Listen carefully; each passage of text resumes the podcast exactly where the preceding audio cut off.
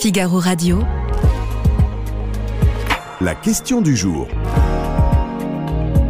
Damien Canivez. Bonsoir à toutes et à tous, ravi de vous retrouver si vous nous rejoignez sur Figaro Live. L'information est tombée aujourd'hui en fin de matinée. La visite de Charles III, initialement prévue ce dimanche, est reportée à une date ultérieure en raison du mouvement social qui secoue actuellement notre pays. C'est Emmanuel Macron qui a pris l'initiative de repousser cette visite. A-t-il eu raison? C'est la question que l'on vous pose aujourd'hui sur lefigaro.fr. Vous pouvez cliquer sur oui, vous pouvez cliquer sur non. On va découvrir vos résultats dans quelques instants, mais tout d'abord, j'accueille sur ce plateau l'ancien président du British Community, Community Committee of France. Bonjour Christopher Chantray. Bonjour. Vous avez bien compris que l'anglais était ma, troisième langue. hein. Alors déjà, euh, je vais vous demander quelque chose d'assez personnel. Comment avez-vous réagi lorsque vous avez appris que Charles III ne viendrait pas en France? Ben, c'était un, mélange, disons, de déception, bien entendu, Ouais. et aussi de, de, de, de bon sens, parce Mm. que c'est, c'est, vrai que euh, la France n'est pas euh, très très présentable en ce moment, donc euh, et, et l'itinéraire Ouais. faisait quand même pas mal de, de, de, de- disons, de zones d'ombre, de, de zones d'ombre ou de, risques, et donc il valait mieux quand même prendre ses décisions. C'est le président Macron qui a, qui l'a proposé, je crois, ce matin Absolument. au Premier ministre britannique. Oui, tout à fait, ça vient de, de son fait. Alors comment les Même Britanniques... roi même, excusez-moi.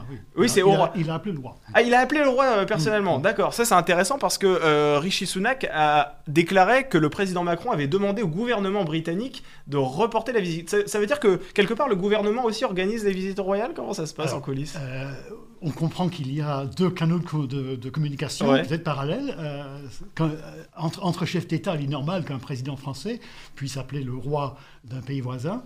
Euh, ça, c'est c'est évident. C'est la diplomatie. Oui, et puis euh, bah, la, la diplomatie, bien, bien entendu, a, a travaillé euh, la main dans la main. Oui. Euh, les, les gouvernements, euh, depuis des semaines, hein, Mm. pour, présenter, pour préparer ce, ce, ce voyage. Et c'est c'est bon. Et, Bon. et C'est reporté, c'est pas annulé. et comment ça se prépare un voyage en amont comme cela? C'est euh, Emmanuel Macron directement qui voit, euh, qui, qui collabore entre guillemets avec les équipes de Charles III pour voir exactement quel peut être l'itinéraire, ou bien ce sont des intermédiaires qui, qui, qui collaborent ensemble, qui échangent? C'est sûr que c'est le gouverne- les gouvernements, Ouais. ce sont les services dip- diplomatiques, mais aussi connaissant un petit peu les goûts et les intérêts de- de- du prince Charles, euh, il a peut-être il n'a peut-être pas été trop difficile de le convaincre que la première visite d'État devrait Ouais. être avec le voisin d'en face. Euh, J'imagine le gouvernement proposer et le roi dire euh, qu'il il y avait déjà pensé. Comment les Britanniques ont-ils réagi aussi lorsqu'ils ont appris que Charles III euh, devait venir en France pour sa première visite d'État et que finalement il ne viendrait pas? Est-ce que là, en ce moment même, outre-Manche, c'est un psychodrame ou bien euh, bon, c'est une information que l'on prend euh, avec une relativité euh, assez totale? Je pense que c'est une, annonce qui est acceptée on- on- parce que le- le- les médias britanniques couvrent ce qui se passe en France. On voit les images terrifiantes Ouais. euh, à la télévision britannique. Oui. Euh, je regarde tous les C'est vrai que les images des violences qui se déroulent à Paris tournent en boucle actuellement sur la BBC, Oui, par exemple Oui, oui, oui. Ce n'est pas le premier sujet Ouais. de chaque JT. C'est à peu près. euh, sur, sur la BBC ce midi, c'était à peu près le quatrième ou le cinquième sujet. Mais Ah quand oui. même, euh, on voit euh, des scènes d'horreur. Et qu'en pensait l'opinion, d'ailleurs, et, et- et à Bordeaux, où il devait aller. Et, et l'opinion britannique, elle en pense quoi de, de ces violences? Euh, Elle est outrée Au contraire, elle soutient le peuple français qui est en train de, de défiler massivement dans les rues contre la réforme des retraites?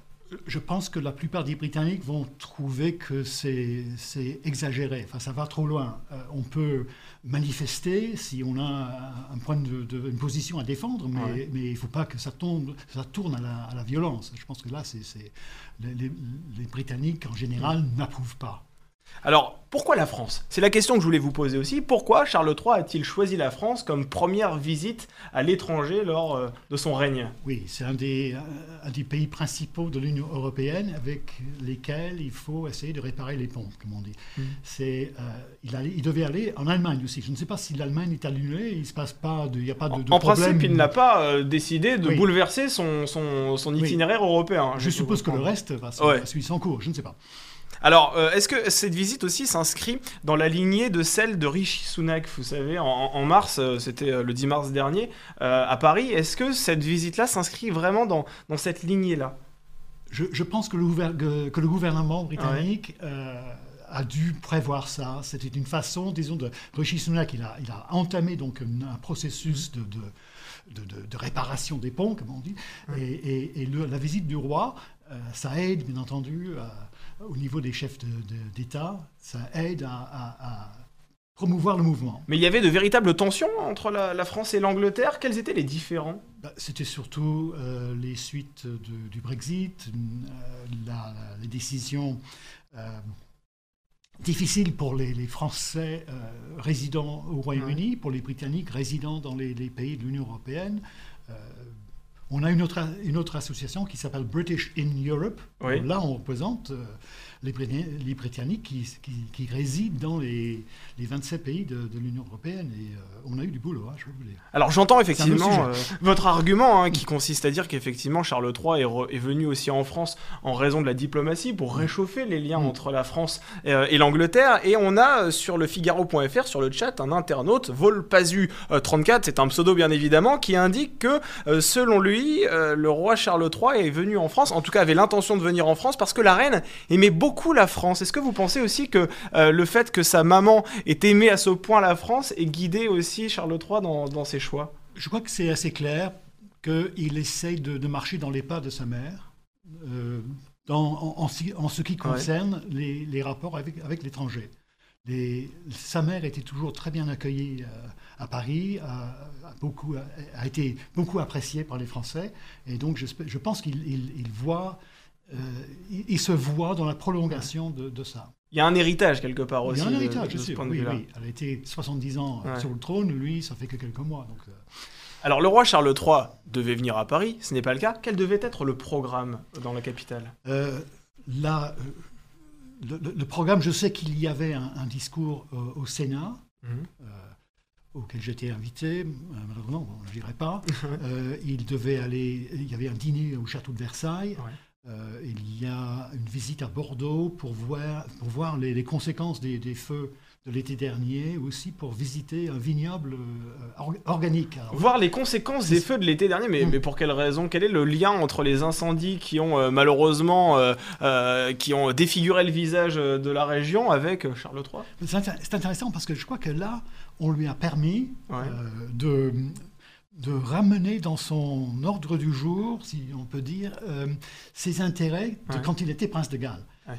C'est son intérêt pour l'écologie, pour la nature. Ah euh, et en fait, le monarque, il est devenu monarque, il, n'est pas censé intervenir dans ces choses-là. Donc il a pu euh, peut-être négocier avec son Premier ministre et son service diplomatique que l'importance de, voir des choses comme ça, de voir les, conséquences de ces feux horribles et, quelque chose du côté euh, organique. Alors on sent qu'il y a effectivement une forme de tendresse aussi de la part de la monarchie britannique vis-à-vis de la France. Est-ce que c'est le cas aussi pour, euh, pour les, citoyens britanniques? Est-ce que euh, aujourd'hui les Britanniques apprécient le pays que, nous sommes? Oh Oui, oui en, règle générale, oui, oui, C'est un pays qui est, qui, est, quand même... Alors, ah Charles III, alors c'est vrai que bon, on a parlé de ce programme qui devait avoir lieu, qui aura peut-être lieu dans les prochaines semaines, dans les prochains mois. On ne connaît hmm. pas la date de la venue de, Charles III, mais c'est vrai que sur le papier, euh, Charles III qui déambule entre les poubelles et les euh, fagnons de la CGT, c'est pas très glamour, on peut le dire comme ça. Hein. Ah euh, si Macron n'avait pas annulé la visite de Charles III en France, est-ce que vous pensez que le monarque aurait pris la décision lui-même de ne pas venir? Je pense que c'est possible, parce que ça, ou, même, enfin, ses conseillers lui auraient dit, euh, Votre Majesté, vous ne pouvez pas y aller, c'est trop dangereux. Euh, les services de sécurité, euh, ce genre de choses. et puis l'image, je pense que bah, ça c'est le, président Macron qui, qui, aurait été sensible à, l'image dégradée de la France par les poubelles, les poubelles en flammes. Mais je crois que pour une raison pragmatique, c'était clair que il fallait reporter le voyage. Alors, euh, en, même temps, ça aurait pu aussi, on, peut imaginer, euh, susciter une forme d'escalade diplomatique, c'est-à-dire que euh, ça n'aurait pas forcément arrangé les affaires d'Emmanuel Macron que Charles III refuse de venir en France. Ça doit être compliqué, ce genre de choses, à, annoncer si ça avait été de son fait. Je pense que ça doit être compliqué, oui, donc c'est un, un, commun accord.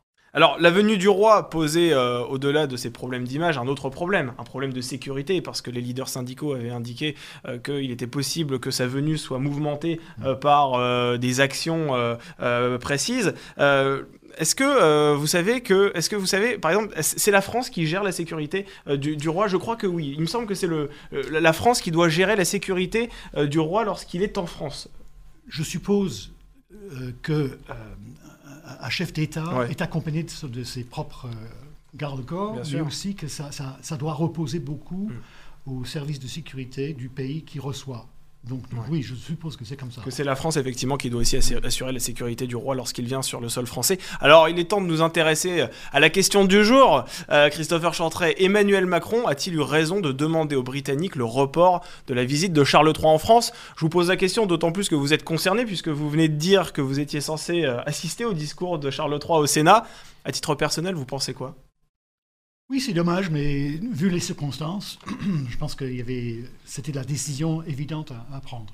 Donc la réponse est oui. Alors on va découvrir la réponse des internautes et effectivement dans la très large majorité euh, d'entre vous, vous pensez qu'effectivement le président de la République a bien fait d'annuler euh, la visite de Charles III euh, en France. Comment les, les, les Anglais perçoivent-ils aussi, j'ai envie de dire, ce, ce, ce, ce refus d'Emmanuel Macron, c'est pas un refus, et ce report de, de, la visite Est-ce qu'ils sont déçus aussi, autant que vous finalement, ou non, pas du tout?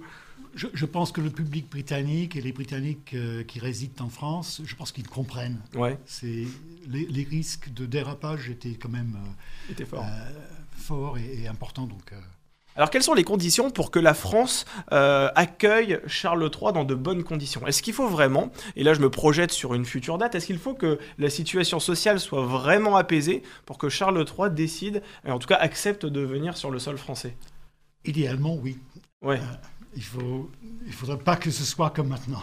Oui, c'est ça, effectivement. C'est-à-dire qu'il va être très attentif aussi, on imagine, au cours des prochaines semaines, euh, sur l'évolution du, mouvement euh, social. Est-ce qu'on peut avoir une idée, par exemple, du moment où il va venir? C'est vraiment à partir du moment où, où, la situation va s'apaiser, où on peut imaginer que très vite il revienne euh, en France? Ça m'étonnerait que son agenda lui permette, disons, de, dire bah, je reviens la semaine prochaine. Parce qu'il doit être. Tous ces rendez-vous doivent être pris. Euh, plusieurs mois à l'avance. plusieurs mois à l'avance, oui, oui. Donc je pense que là, il, ne va pas revenir euh, si vite que ça. à cause du problème des agendas. Alors lorsqu'il y a des mouvements sociaux euh, en Grande-Bretagne, euh, est-ce que la royauté, est-ce que la monarchie est visée? Lorsque euh, des travailleurs qui ne parviennent pas à joindre les deux bouts à la fin du mois défilent dans la rue, est-ce qu'ils s'en prennent à la monarchie? Et est-ce que la monarchie est vue quelque part et considérée comme un luxe complètement déconnecté de la situation? Il y en a qui, il y a des personnes qui disent ça, mais c'est une minorité. en fait, les, c'est euh, grève, euh, il y a pas mal de grèves en Angleterre, enfin au Royaume-Uni euh, en général en ce moment, mais on n'invoque pas, les, les, manifestants n'invoquent rien, aucun sentiment inimical contre la, royauté. À aucun moment la royauté. C'est ça, la royauté n'est jamais une cible en, Angleterre. Comment les, Britanniques voient-ils justement la, la monarchie aujourd'hui? Elle n'est jamais remise en cause? Il y, a, un petit nombre de personnes, une petite minorité qui, qui voudraient remettre en cause la monarchie, mais c'est en général, euh, la monarchie est très aimée par le public.